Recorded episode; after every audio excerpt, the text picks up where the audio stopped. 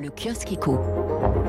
Ukraine, l'Europe contrainte de revoir son modèle agricole. C'est la une des échos ce matin et on va en reparler avec mon premier invité à 7h moins le quart. Face à la perte du blé de l'Ukraine et de la Russie, des fonds vont être débloqués pour soutenir la production. La surface des terres mises en jachère va être réduite. L'exécutif étudie une taxe sur les profits des énergéticiens. C'est la une du Figaro Économie.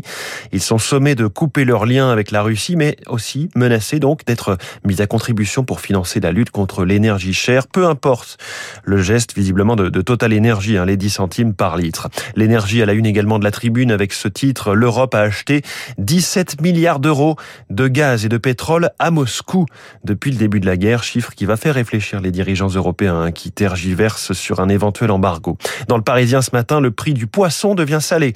L'envolée du coût du gazole s'ajoute aux conséquences du Brexit. Sur les étals, le poisson est de plus en plus cher et les consommateurs s'en détournent.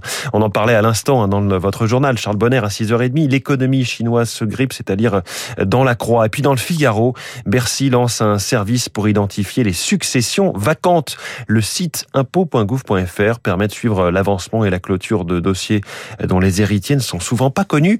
L'année dernière, c'était 13 000 dossiers et près de 300 millions d'euros. On referme votre testament et ce kiosque éco. 6h30.